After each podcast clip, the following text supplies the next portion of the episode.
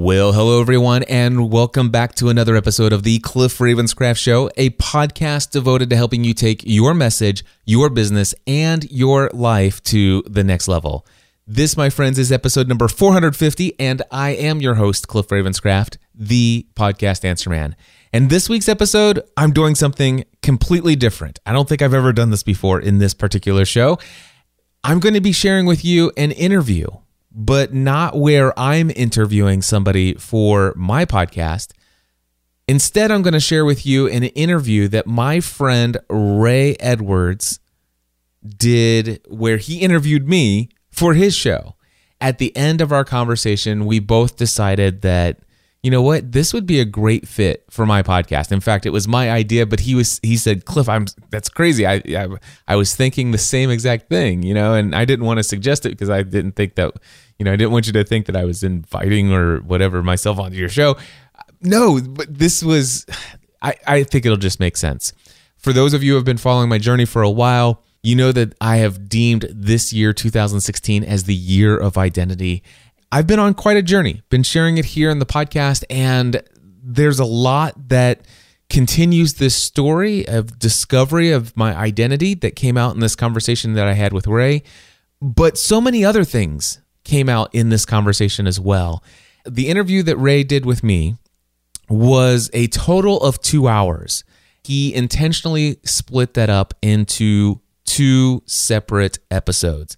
Now, I don't typically like to have a cliffhanger, but it made sense. And I love the way that he put that together for his show. Now, many of you have heard me talk about my friend Ray Edwards for years here on the podcast. And chances are, if you're a longtime listener, you've probably even heard Ray on this podcast on more than one occasion. And as a result of that, I know that a lot of you are out there, you have subscribed to the Ray Edwards show and you're enjoying his podcast. And if that's the case and you're like me, you tune into the Ray Edwards show every single week without fail and you look forward to it as one of your top podcasts, as I do. If that's the case, then chances are you've already heard this interview, or at least part one of the interview, because Ray played it on his show earlier this week. I will tell you that I have gone in and edited and cleaned up my part of the conversation just because I did a lot of stuttering here and there and stuff. So I cleaned that up. One thing that you'll get in this interview that you would not get in in the version that Ray played in his show. There's this quote that I gave from a very influential man in my life that had passed away. His name is David Foster. Later in this conversation, in this episode, where I tell Ray about one of the phrases that Dr. David Foster gave in one of his final sermons he gave a quote about the impact that we have on people's lives. And I couldn't remember the exact words when Ray and I were having the conversations, but I went back and researched and I got word for word the exact wording.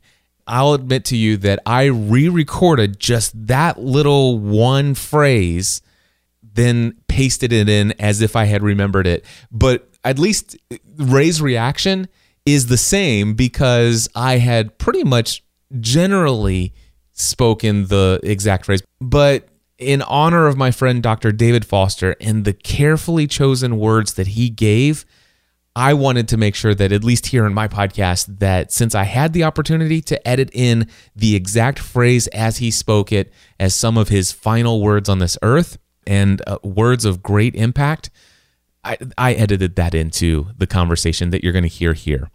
So, yeah, I'm going to play that interview for you here in just a moment. But before I do that, let me just say this I'm recording this intro to the conversation you're about ready to hear on Friday, May 20th at 1:36 in the morning. I promised you guys you'd have an episode every Friday at 5 a.m. And by golly, I'm not going to miss that deadline.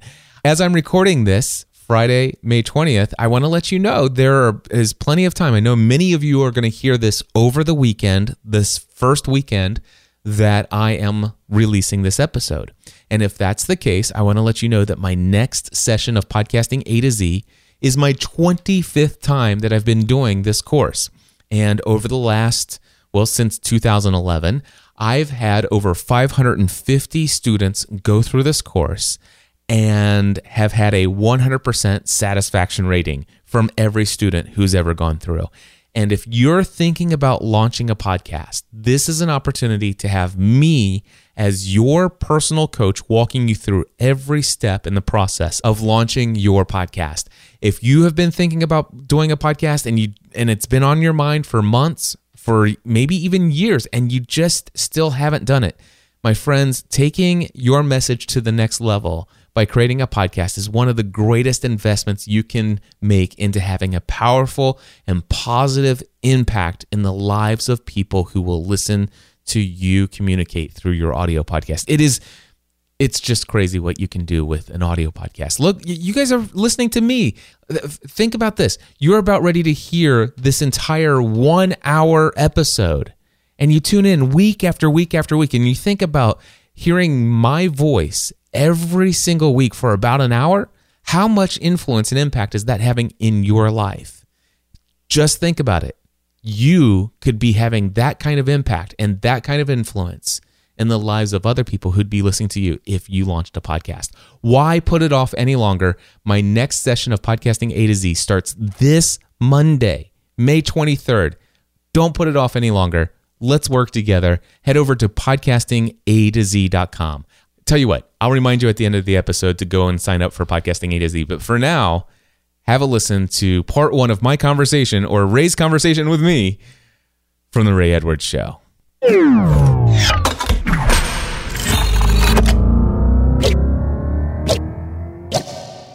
So, my guest this week is Cliff Ravenscraft.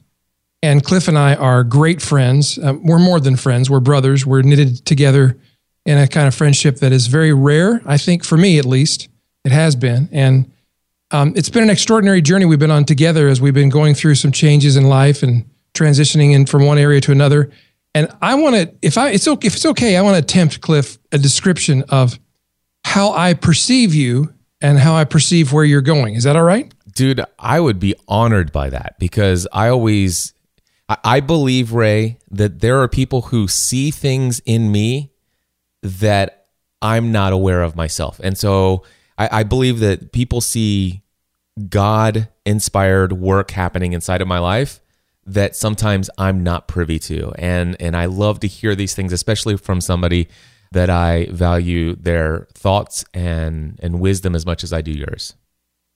All right. We've got a tremendous mutual admiration society going on here. Yes, we do. That's how it should be. We should all admire the best in one another. Michael O'Neal was on my podcast recently, and, and we call it the bromance. the bromance. the bromance. So okay, here's, how, I'm, I'm here's ready. how I see you. Lay it on me. Cliff is the king of empowering people to turn their message into a podcast and distribute it to the world using the miraculous technology that's never been available before in history. I believe that the internet, and specifically right now, it's podcasting. It may be something different five years from now, but right now, the sweet spot, the ubiquitously available, easily accessible technological innovation that's available to everybody is podcasting. And I think it's more significant, or at least as significant, as Gutenberg's printing press. And Cliff gives people access to using that channel in the most effective, most efficient, and the easiest possible way. It doesn't mean it is easy. And furthermore, that's just a gateway drug. That's just a gateway that gets people in the door. And Cliff ends up teaching people about and modeling for them excellence, integrity, taking every area of your life, whether it be mentally, spiritually, physically, emotionally, financially, to the next level, whatever that level is for you. He doesn't set up artificial targets and say, you have to get here to be successful. But if you want to go to the next level of potential for you, I can help you get there. And that's how I see you right now. Wow. I love that. One of the things that I have been thinking about lately, and it's grown out of some discussions with you, and it's grown out of some of my own thoughts about where I'm headed with my business and the work that I do in my personal life as well, is this may surprise you, this term I'm going to use typecasting. Mm. And the reason I say that is it's a known fact in the acting profession that actors generally don't want to be typecast. In fact, Leonard Nimoy, who passed away not long ago and who is one of my favorite actors, who is a, a really a tremendous role model and personal, spiritual, intellectual influence in my life. I know that sounds silly to some people, but it's true. if you don't know who Leonard Nimoy was, how's that possible? But just in case, he was the actor who portrayed and really created the persona of Mr. Spock on Star Trek. And initially, he was horrified to be typecast as Spock. In fact, he wrote a book called I Am Not Spock. And he worked through a process of coming to accept what it meant to be known as Spock. He realized, I think, he's going to be known as Spock for the rest of his life, which was true. But he was known as many other things as well a photographer, an artist, a philanthropist, many other things. Um, he wrote another book a few years later called I Am Spock. And William Shatner, who portrayed Captain Kirk on that series, went through the same process. You know, Star Trek, most people don't realize this, the first three years were all there was of the original series and it was canceled. It was not successful. It was not a rating success story. It was a failure by network standards. There were only 77 episodes, which was not enough. The target was to get at least 100 episodes to be successful. They didn't make it to the finish line. And yet, there was something about that show that I think stirred a desire in people for a better world, a better tomorrow, holding themselves in the world to a better standard. And I've kind of gone off on a rabbit trail here, but I think it's important. There was something in it that brought life to people. And so the people would not let the show die. And so William Shatner, after the show was over, was living in a, a trailer like that you pull behind your car, a tiny little trailer, because that's all he could afford. He was broke. And he was trying desperately not to be Captain Kirk. And he later began to accept that Captain Kirk, the persona, the fame, the love, the adoration that brought to him, empowered him to do so many other things.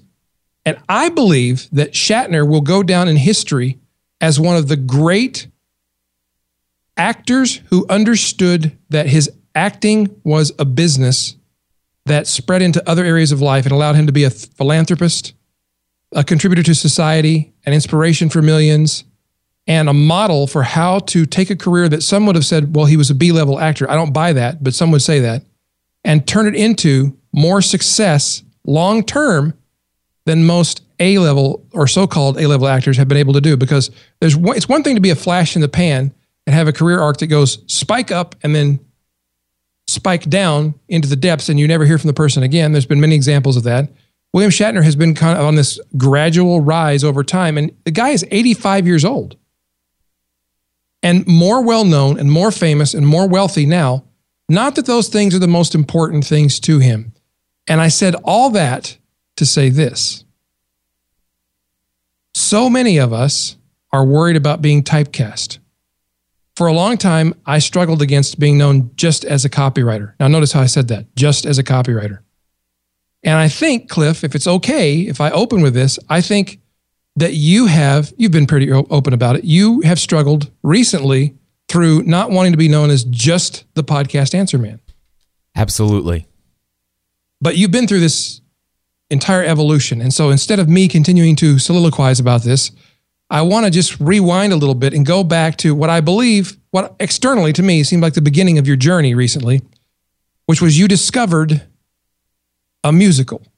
Oh, yes the musical Hamilton. I had been listening to a podcast called This Week in Tech and also uh, another one called MacBreak Weekly, both of them hosted by Leo Laporte. And for months, I would hear them talk about this musical. It would just come up every single episode. There would be a mention of Hamilton. I think there's been a joke now that there's a, a drinking game associated with the uh, with the mention of of Hamilton in their podcasts. so I'd heard about this musical, you know, and I'm like, what is this? everybody's going goo goo gaga after this. And then I saw a couple things mentioned in late night TV shows.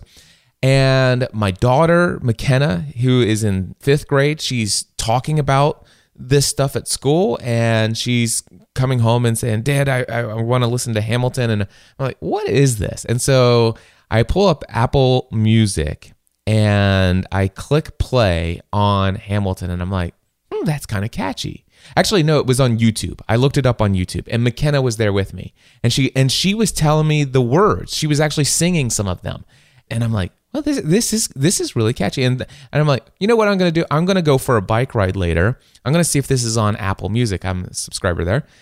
Fired up Apple Music on my phone and I go out for a bike ride and I listen to the entire soundtrack from the first song all the way to the very last song, which, by the way, um, That's no small feat. that's like over two hours. yeah. So I was on my bike for over two hours, extended my ride so that I could finish this musical for the very first time while I'm out on my ride. And by the end of it, I was mesmerized by what I had just heard. And I didn't even fully comprehend what I had just heard, but I knew that I was in love with the musical, I, the music itself. And I heard, and, and Ray, I'm one of those guys who typically, when I listen to music, all I hear is the beat, the melody, and and and many times the bass line and stuff like that. And I get really excited about that stuff. And I'm one of those guys who rarely hears lyrics. I, I it's like I whatever they're saying it doesn't I have no clue. And in fact there have been songs I don't know if you've ever done this where it's like man I really want to hear what this song's about. So I'm to listen to the lyrics and I I rewind it to the beginning and I start listening and halfway through the first line I'm back to the boom boom boom boom boom boom and I don't I was like oh wait I, I was supposed to and I hit rewind and and I can't listen to an entire song and hear lyrics. Dude, I will tell you not only the now the music is amazing in this thing, but I was sucked into the lyrics. I was and it's it's it's hip hop. It's the life of Alexander Hamilton, one of our founding fathers of our nation. It's his life story told as a hip hop musical in rap form and many of the songs are super fast. And I am listening intently to every single word of every lyric in every song and it was just mind blowing. I had the same experience, and it was only because you had promoted this musical so heavily. I thought, well, if Cliff is really this into it, there has to be something to it. Because I, I confess, I have not been the world's greatest fan of rap. I had the same experience, and I was so enthralled by the lyrics, by the story, by the things that were being said that I had to go back and I would I kept hitting the rewind on my iPhone because I had to hear what they said, and then I had to look up the lyrics. So mm. it's it's it's an incredible musical. I think um, Sean and I, my son Sean, were discussing recently that we believe that God really inspired the creators of this musical. I don't know if they acknowledge that or not, but we believe that because think about it, it's it's a an art form that is typically associated, I don't want to be stereotypical, but it's typically associated with African American people, hip hop music. Now, it's not exclusively so. I know that. Please don't send me emails saying, Ray, you're so ignorant. I, I understand that, but please understand I come from a limited worldview. I'm somewhat hobbled by my particular skew on life. I'm sure you're not, but I am. So I admit it but it's it was so unexpected. And it's about one of the founding fathers of the United States not one of the more famous more obvious choices. And it has inspired millions of people to explore the values that Alexander Hamilton held the flaws in his character the reasons he did what he did and to be interested in American history. And to me that is astonishing. No textbook or novel or article in the Wall Street Journal could have accomplished what this musical accomplished I don't say these words lightly. It's changed my life. And what I mean by that is it has had a profound impact on my life and also my search for my own identity. How so? First of all, I listened to that musical once, and I would like to just say a couple things. Since then, and by the way, this was what, two months ago, maybe, right. that I listened to it for the very first time. I would say that I listen to the complete soundtrack from beginning to end no less than six to eight times a week right now. Wow. Then when I'm not listening to it from beginning to end, just random places, I'm I'm listening to it here and there. It's incredible. Now, like you said, you listen to it and just try to hear the lyrics. That's one thing man, when you sit down with the actual lyrics in front of you and it's actually telling you what characters are actually saying what lines, that just blows your mind and, and it opens up. And I, all of a sudden it's like oh wow i thought that these lyrics were sung by these three characters in the play throughout the entire thing. And i'm like no that's like a cast of like eight different people. There's you know you've got john Laurens. i never knew who john Laurens was. I do Nor now Aaron Burr, I really didn't know who he was. I thought he was the guy who played Perry Mason. Yeah, I had never heard of Hercules Mulligan before. I've heard of Lafayette. I mean, who hasn't heard of him? But I knew nothing about him. I think I probably would have guessed he was a Frenchman, but beyond that, eh, you know, and and just all of these other characters. I mean, I, we could go on about the different ones, but when I sat down and read the lyrics as I was listening to it, it was the most incredible eye-opening experience of the human condition. And by the way, after falling in love with the musical, I started researching it on YouTube, found all kinds of White House appearances when Lin Manuel Miranda was just thinking about this as a concept and he showed up for the poet night at the White House. Just look up Hamilton White House Poet Night on Google and you'll find that video. And it's an incredible rendition of the very first song as it was just being written. Mm. It's awesome. And then I started looking at other interviews with Lin Manuel Miranda and I watched all these other videos. And I learned that this was all inspired because Lin Manuel Miranda was on vacation with his wife. And in the airport, he decides to pick up the biography of Alexander Hamilton by Ron Chernow. This is over a thousand page biography. And he said that as he was reading it on vacation, it was a page turner he couldn't put down. And as he was reading, he's like, this has to be told as a musical and it has to be hip hop. And I can just imagine as he was reading it, he's already picturing as he's reading it on vacation for the very first time, he's already envisioning what we actually get to enjoy today.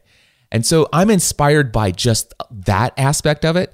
But that led me to say, okay, I want to learn more about this biography. I mean, I've never, I, I've enjoyed a, a handful of biographies before, but now that I know the overview and I see the result of this biography's impression on Lin Manuel Miranda, I'd like to go to see the source material that inspired this. And so I went and got the thousand plus page biography of Alexander Hamilton, and I'm about 10% through it. But man, I am learning so much. There's so many details about Alexander Hamilton's life. And why I say that it has had a profound impact on me personally as it relates to my identity is there's just so much about his story that I can relate to, about Alexander Hamilton himself when it comes to daddy issues. Boy, are they there. When it comes to adversity and things just not going right, when it comes to maybe not always being politically correct or maybe not doing things the logical way. Ray, you know this about me. I'm one of those guys that when I get excited, I'm ready to take action. I'm going to go tell the world whatever I'm feeling in my heart right now, whether it's right or wrong, I'm ready to go tell the entire world about it. And when I make a, a decision that I'm going to do something, even if I haven't fully thought it through yet, Ray, you know this. I go out and immediately do what I said I'm going to do, even if I might regret it later. I just want to do things. I'm a mover. And there are times when that bites me in the butt, and I've got great, wise, logical friends who warn me. And and sometimes I'm like, you know, I, I feel like, oh, man, I shouldn't be like that. But Alexander Hamilton was, and you know what? It ended up getting him killed in the end. But he had a profound impact on our world in a way I think God inspired. And I'm like, you know what? If Alexander Hamilton can have his weaknesses allow him to achieve the greatness I believe God called him to have in the world, then why should I feel bad about some of my personality traits that quote unquote don't line up with the average person's opinion of how we should behave in this world? Well said. And I just will say for the record that I've seen average and I don't want to be average. And it's got nothing to do it's got nothing to do with how much money you have or how much recognition you have from other people. But the average person, well, uh, I believe it was Henry was it Emerson or Henry David Thoreau who said the mass of men lead lives lead lives of quiet desperation. Yeah. That's the average. And it's true. Well, Ray, I want to I want to be there. I want to add a caveat to that though. And I want to tell you that I, I'm a big fan of. I think you you attribute this to Jim Rohn all the time. You're the average of the five people you do life with the most, right? Right. So I am I am intentional about who I do life with the most. And let me just tell you, the average person that I'm referring to is way above average. So I'm talking about the the wisdom and the advice of very highly successful people that are just mind-blowingly awesome and have achieved greatness in their lives and and people that I look up highly to. And when I'm thinking about this group of people, I'm thinking about 5 to 7 people who have so much more life experience than I do, who have a great deal more wisdom in many areas, who have a great deal more success in areas that I'm looking to achieve success. And yet, at many times, while I seek their advice and opinions, there are often times when they give me advice and opinions that, you know what, it, it makes logical sense, but you know what, I don't want to do it. I don't want to I don't want to do it that way. I, I I realize that what I'm about ready to do, you're saying it's a huge mistake and I shouldn't do it. But I can't I, I don't think I could sleep tonight unless I do it anyway. If it's a mistake, it's a mistake I'm going to make and then I'm going to say you're right and and I'll go and I'll go back and change, but I believe that to become the person I need to be in the future, this is a mistake I think I need to make to get there. Interesting. Okay, so I want to camp on this for a moment because there is a quotation from a book of very wise sayings that says there is wisdom in many counselors. Mm-hmm. And the idea behind the quotation in the context is that an ignorant person doesn't listen to anybody else's advice, but a wise person will take the advice of many people and make a decision. So how do you balance that against and I'm not I'm not here to let me just say this. We're going to talk about a lot of deep stuff and I'm going to make statements. I'm not saying I have all the answers. This for me this interview is more of a conversation where we're going to just explore some questions that I don't think Cliff either of us feel like we have 100% the right answer to, but we're looking for that answer. Right. Is, is, do you think that's correct? I would agree with that. And I have a I have another scripture, and it's in well, obviously I know what you just quoted was a scripture, Ray. You're not sneaking that one by me. You let the cat out of the bag. I know, uh, us Bible thumpers. I'll tell you. But there's another one as well in Proverbs that says, Plans fail for lack of counsel, but with many advisors, they succeed. Well done, sir. So, right. how do you reconcile that? And you're we're in a mastermind group together, and I've seen the example of when you get certain advice and you say, "Well, thanks, guys, but I'm going to do the uh, exact opposite of what you just advised me." How do you reconcile that? Okay, so plans fail for lack of counsel but with many advisors, they succeed. It doesn't say plans fail for lack of counsel, but when you follow the advice of your many advisors every single time to the letter, plans succeed. It doesn't say that. It just says that plans lack because you don't have any counsel. You haven't heard any other opinions. I have a mastermind group, as you know, that I've operated since 2010, and I have some very wise people, some counselors, and I seek their advice every six weeks there are many times that I'll go there and yeah, the advice that I'm getting from them, it all seems logical. You know what? And I'm glad I'm hearing it because man, this is not something I would hear from people who just want me to who just want to say yes to anything that I think I'm excited about because we just I'm, want to flatter you and appeal to your vanity. This yeah. is not what that group is. And not only that, but I'm also a very passionate and persuasive person. And yes, so you can sway people very easily. I can go to the average person and say, I'm really excited about this. And they could think it's a terrible idea.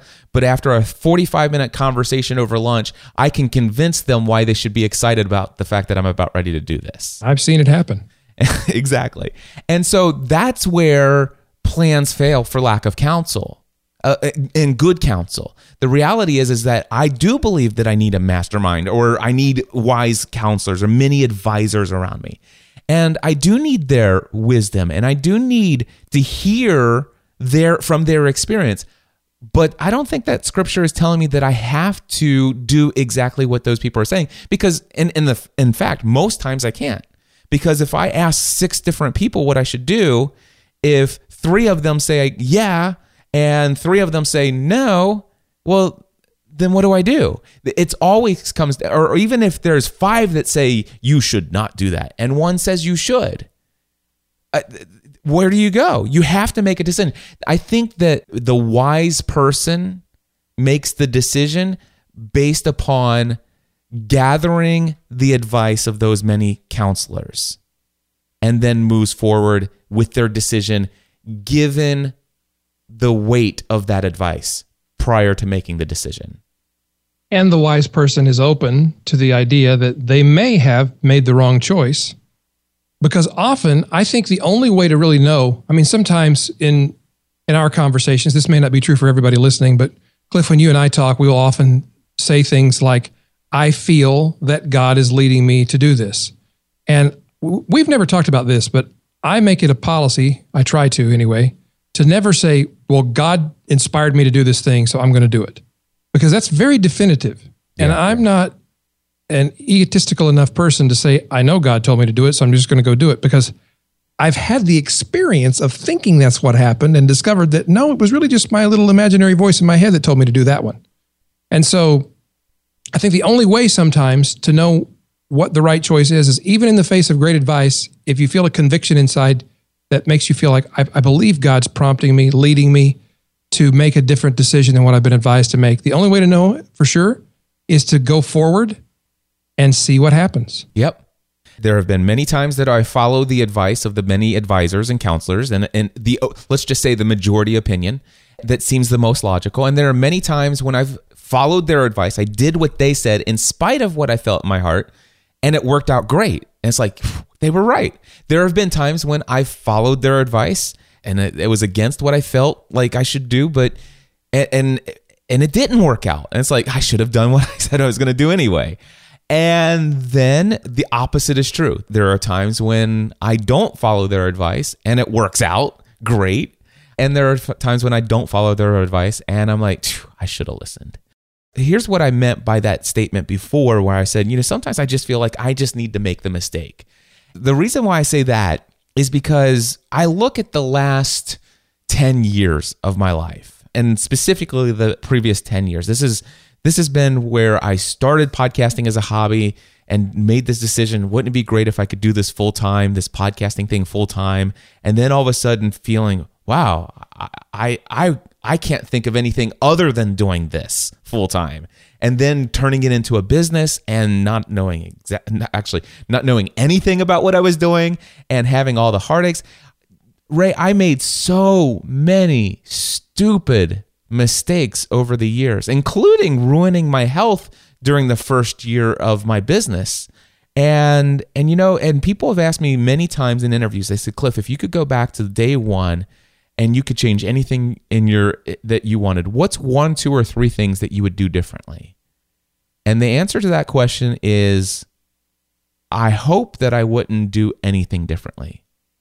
And the crazy reason for that is because I am who I am today because of all of my experiences up to this point.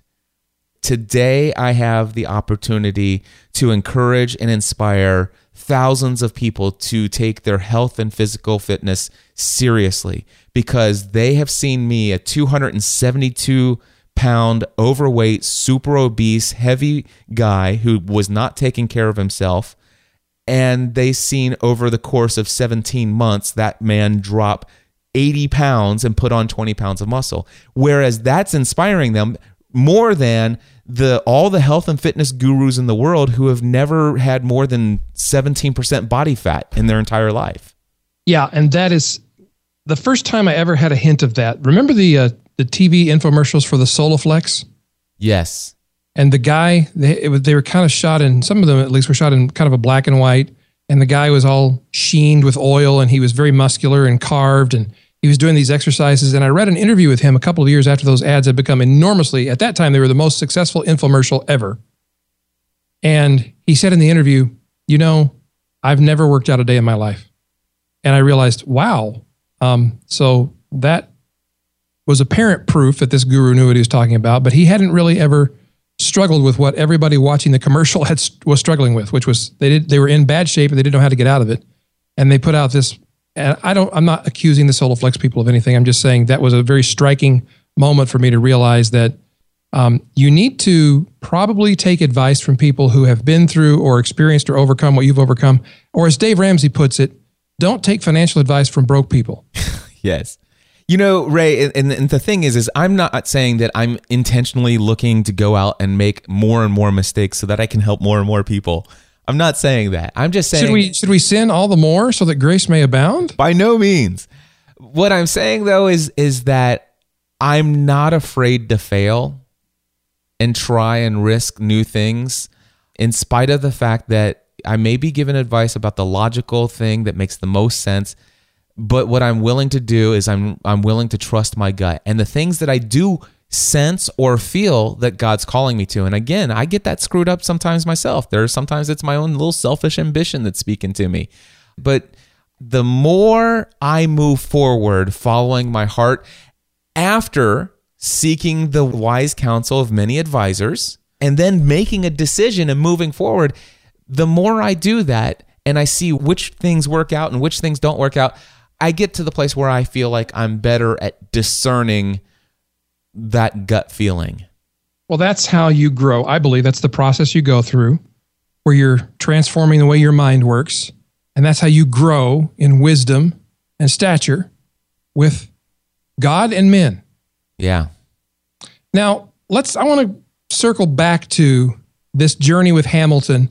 And what I heard happen for you was you were inspired by the music, you were fascinated with his life, but it seems to me that it lit a spark of you seeing a bigger vision for your life. That's how I would describe it. Some people would describe it as you fanning the flames of ambition, but I think you know what I'm talking about. And I would like to hear from you your perception of what happened there and where that's led you to. Okay. So I want to point out that what happened was that it didn't actually ignite a spark but it was actually fanning the flame of a spark that existed. Okay, great. So ever since I started my business, it's the five year plan. Where do you see yourself in five years from now? What's your perfect day five years from now? And then what does that look like? What are you doing? What kind of income?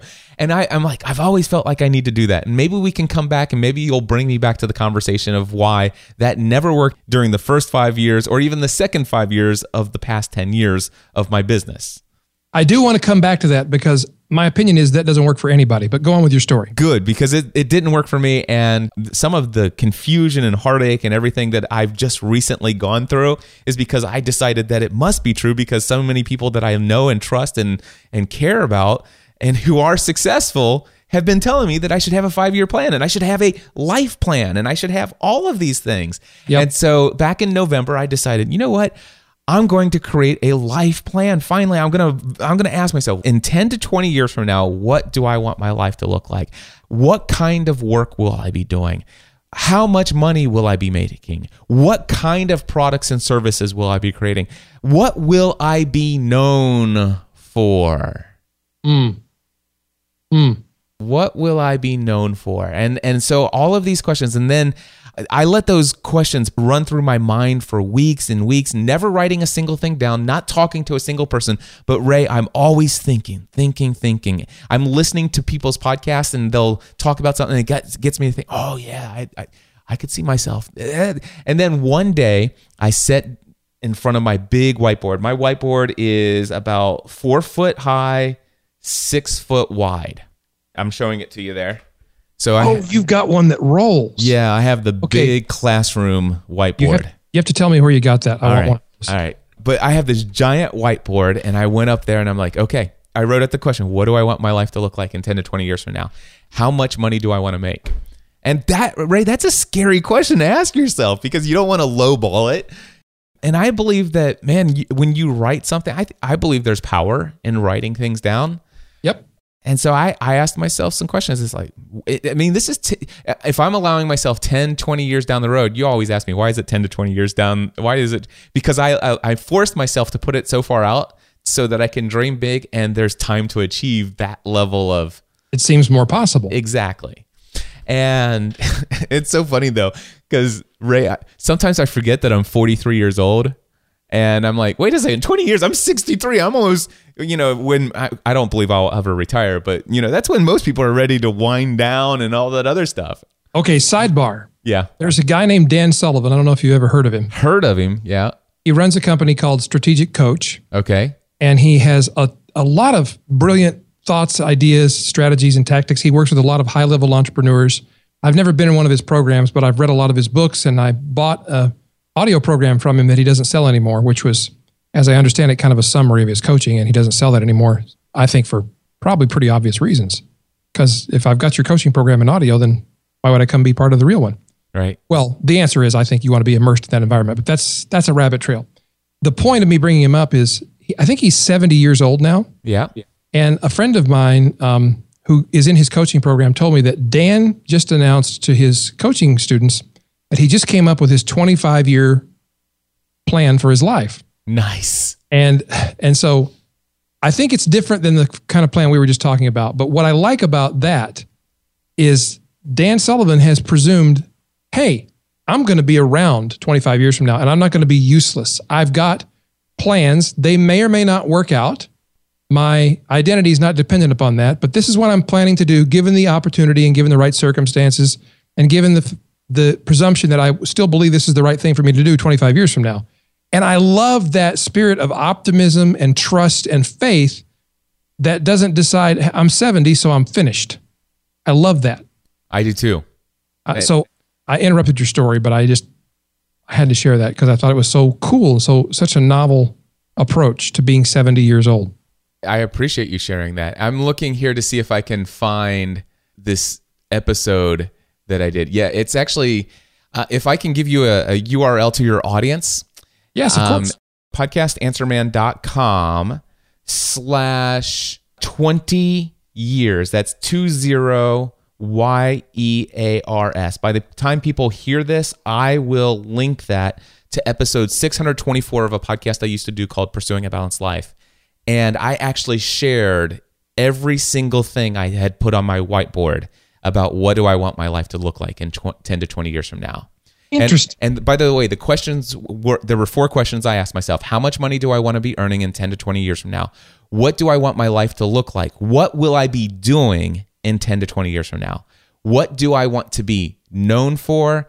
And number four, 10 to 20 years from now, what is it that drives me to do what I do? Mm. Not today, but in 10 to 20 years from now, living whatever life that I desire for myself to have. La vida loca. See, today, today I can tell you, oftentimes I'm, I still struggle today with some of what drives me to do what I do today is financial. Well, of course. Okay, but I and and I'll be I'll just be bluntly honest. Right now, it is a primary drive for me. It has not always been, and I realize that I've lost touch with my original reason why, and I am getting back to it. By the way, that's a whole nother conversation about faith and God well, and. We're going to have that conversation as we talk here today, and I want to show you something. Can you see this? Yes. Heart over money. It's a heart over a dollar sign. Yeah. It's a symbol I stole from Aaron Tippin. Those of you who are country music fans will know who I'm talking about. He had a song called Love Over Money. But um, I want to come back to that okay. because I don't I don't necessarily believe it's a choice.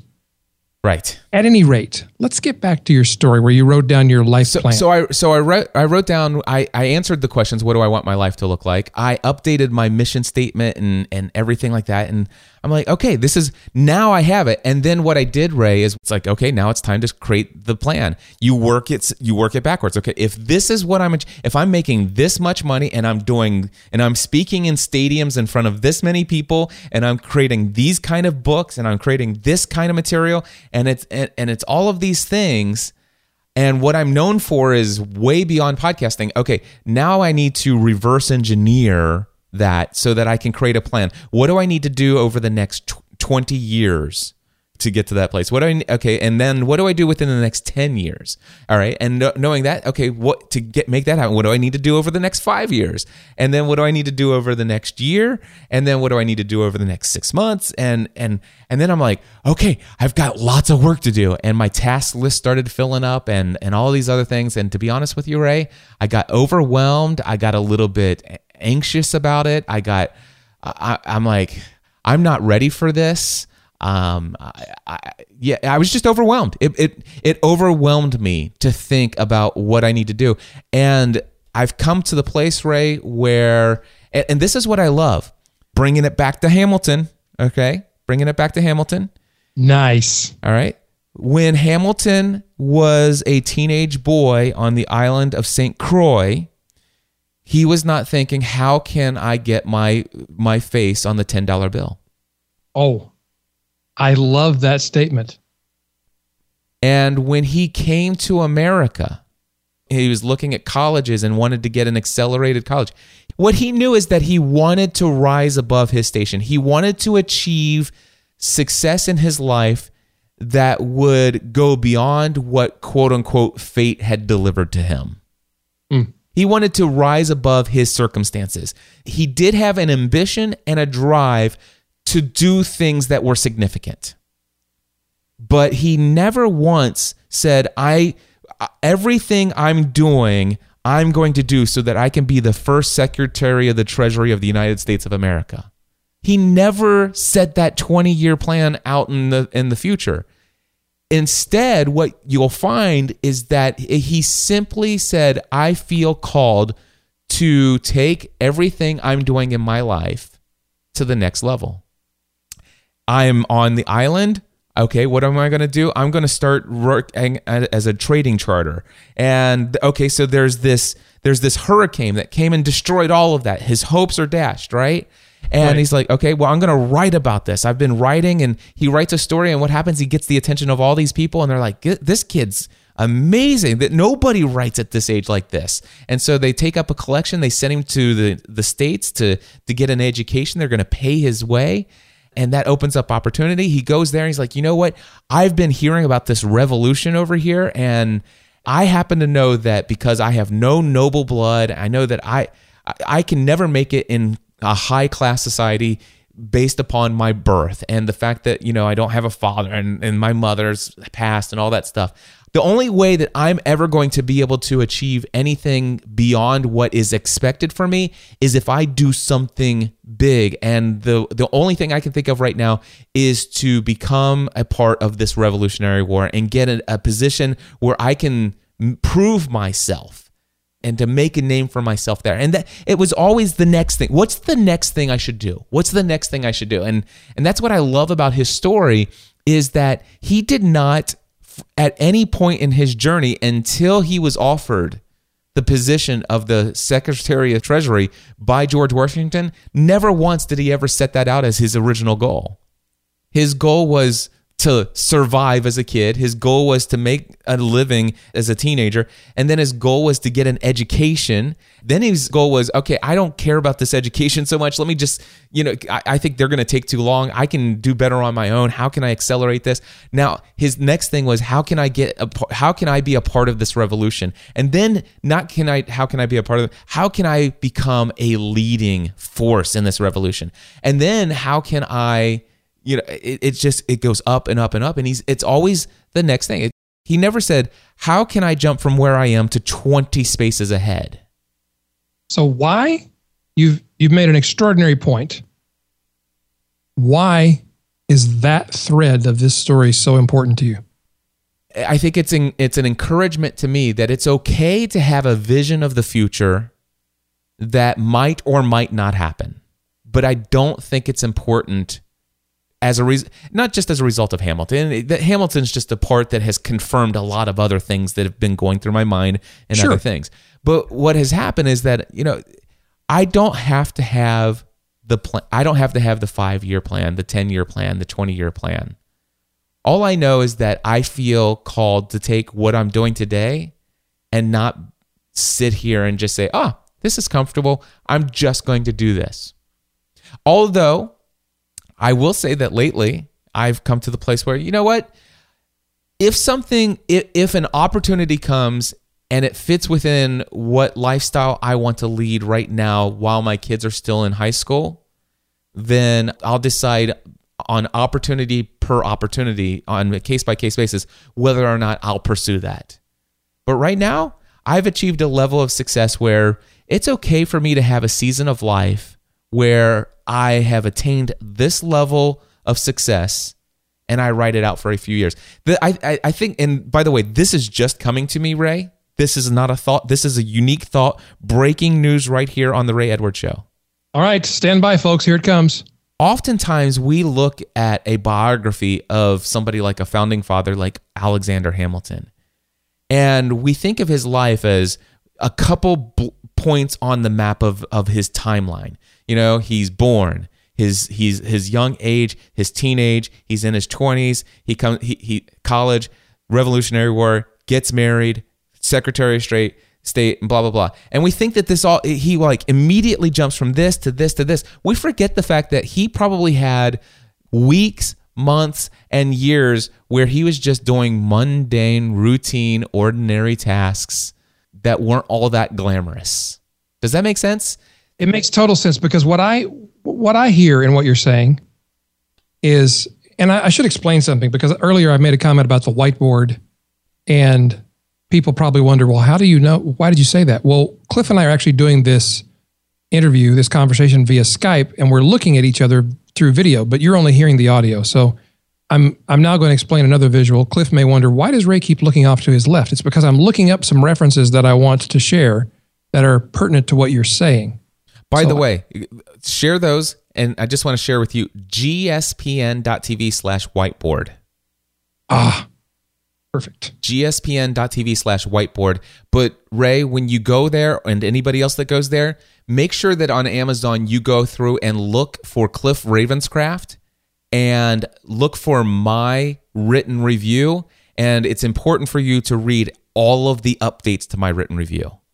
Ah, because your opinion about the whiteboard has changed over time. Well, within the first 45 days of ordering the first one that was damaged, the second one that was damaged, and I think the third one that was damaged. And it, read it. Overall, I'm very satisfied, just like Angelica was not. But, uh, because they're never, never, satisfied. Never satisfied. Never satisfied. But anyway, there there is a little dent on what on one side, and I finally gave up. But ch- check it out. Read all my reviews. gspn.tv slash whiteboard because I, I want pe- I mean whiteboards are awesome. Now share with what these visuals are. Well, first I want to go back to what you were saying. You were talking about how he didn't uh, Hamilton did not start with this 20 year vision that hey I'm going to be a founding father and I'm going to have my face on the $10 bill. I'm going to be all these things that he ended up being. He was just doing the next right thing. And this is why I think having a plan, a goal that we're aimed at is important. And it's probably important that it is somewhere off in the future, but I I personally have come to believe only recently that that goal needs to be a little bit ambiguous. Because mm. otherwise we get married to an outcome and we become obsessed with getting exactly what we decided we wanted.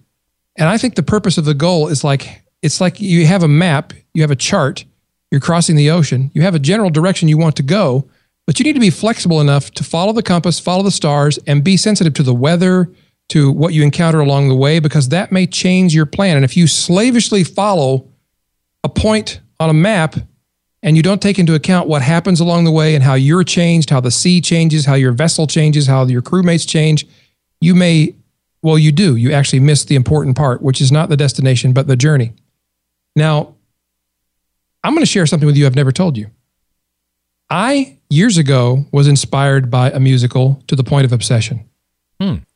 And it changed my life. And I came at it from a slightly different direction. Up until that point, I had been so obsessed with external success. It was, frankly, the only thing practically that mattered to me. It was above God. It was above my family. It was above my own health. It was, I, I didn't realize this at the time, but I was trying to prove something. And I won't go too deep into this. I don't believe in spending lots of time in introspection and thinking about what happened to me when I was five years old that made me. I think it's good if you can see those things and recognize them, but not getting married to the idea that, well, that happened, so that's who I am now, and I'm stuck there. But I, I realized I was trying to prove something to my father. Hmm. And that was I, I'm worthy of your pride. That was my deal. The musical that changed my life was Les Miserables. I love Les Mis. I listened to it just as you have with Hamilton over and over and over and over again. I was obsessed with the lyrics, with the story, with reading the book, with understanding why Victor Hugo wrote the book, what he was trying to get across, what was his message what inspired all those events and I, I, those songs spoke to my soul in a way that that musical was responsible for unlocking inside me the realization that what really matters is loving people as Christ loves us. So who what I wanted to be known for used to be a long list of I want to be known as a best-selling author, I want to be known as making millions of dollars, I want to be known as impacting millions of lives, I want to be recognized. I want to be, I had a, I, my list of goals was like, I want to have this many New York Times bestsellers. I want to be on this many TV screens. I want to have this much of an audience. Those were my goals, Cliff. I want to have this much money. That's how I will know I am successful. And I came to realize I have a different, this is what I've never shared. I've never shared about Les Mis and the effect it had on my life.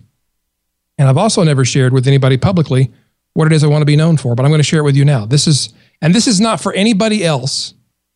This is what I, the conclusion I came to. I'm not prescribing, I'm just describing.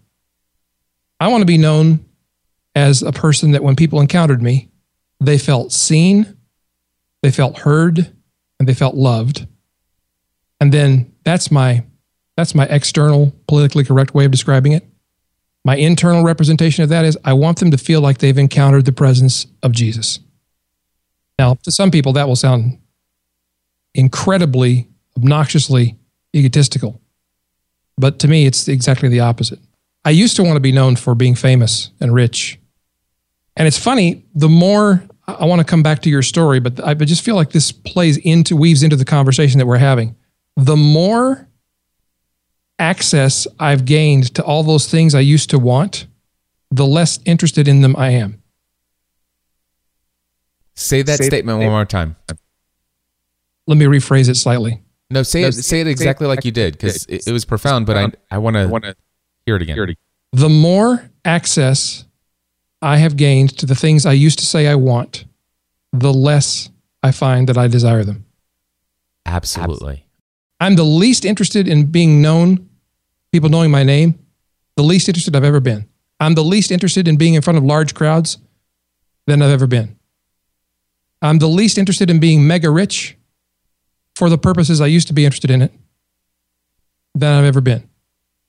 And yet, I find that I have more access to those things now than I ever have. And I don't think that's accidental. Right. Wow. I love that. And you know, you hear me talk about my friend David Foster all the time. Mm-hmm. Uh, for those listening, uh, David Foster was a pastor who had a profound impact in my life. He passed away a couple years ago. And he, it, he preached his very last sermon. He had preached his sixth sermon of a six part series just hours before he passed away. Wow. Yeah. And one of the things that he said during that final series of sermons was this He said, People will forget what you say, people will forget what you do, but people will never forget how you made them feel. Wow. That's it. And you know it's it's funny because you've talked to me about David many times. You've never told me how many books he sold, how many people went to his church, how well known he was, how many people listened to his podcast. All you've ever shared with me is how he made you feel. That's all I've ever t- that's that's it. I've never said anything else about him other than how he made me feel. He wow. made me feel loved. He made me feel he f- made me feel grateful. He made me feel it was yeah. And and think about this, Ray. I, think about anybody you know that's dead. What's the first thing that comes to your mind? It's that. I've never really thought through this before, but I'm just thinking through people that I've known, some of whom I've loved. yeah. Some of whom I will just admit I didn't. Uh, and they've passed on. And all I can remember about them really, my first thought is how they made me feel. That's the first thing. I can dig for other stuff, but what really left the impression on me was how they made me feel. Yep. So, okay, now I want to, I see now by how much time we've invested in this conversation that this is going to be a two parter. So, I'm going to engage in a little broadcast tomfoolery now. And I'm going to set up a teaser for part two. And the teaser is we've got so much more to talk about in terms of Hamilton, your journey with that, what you're about now, what you're what you feel like you're headed for now, where you're going, and it applies directly to people listening I think every one of us struggles with this internal, whether we admit it or not, this internal battle about wanting to be certain about how our life is going to turn out and wanting some variety and excitement in our life, and this struggle between wanting to be loved and to love and wanting to be significant. We struggle with these things. And I think that what you are experiencing and what you've been sharing with people speaks directly to that.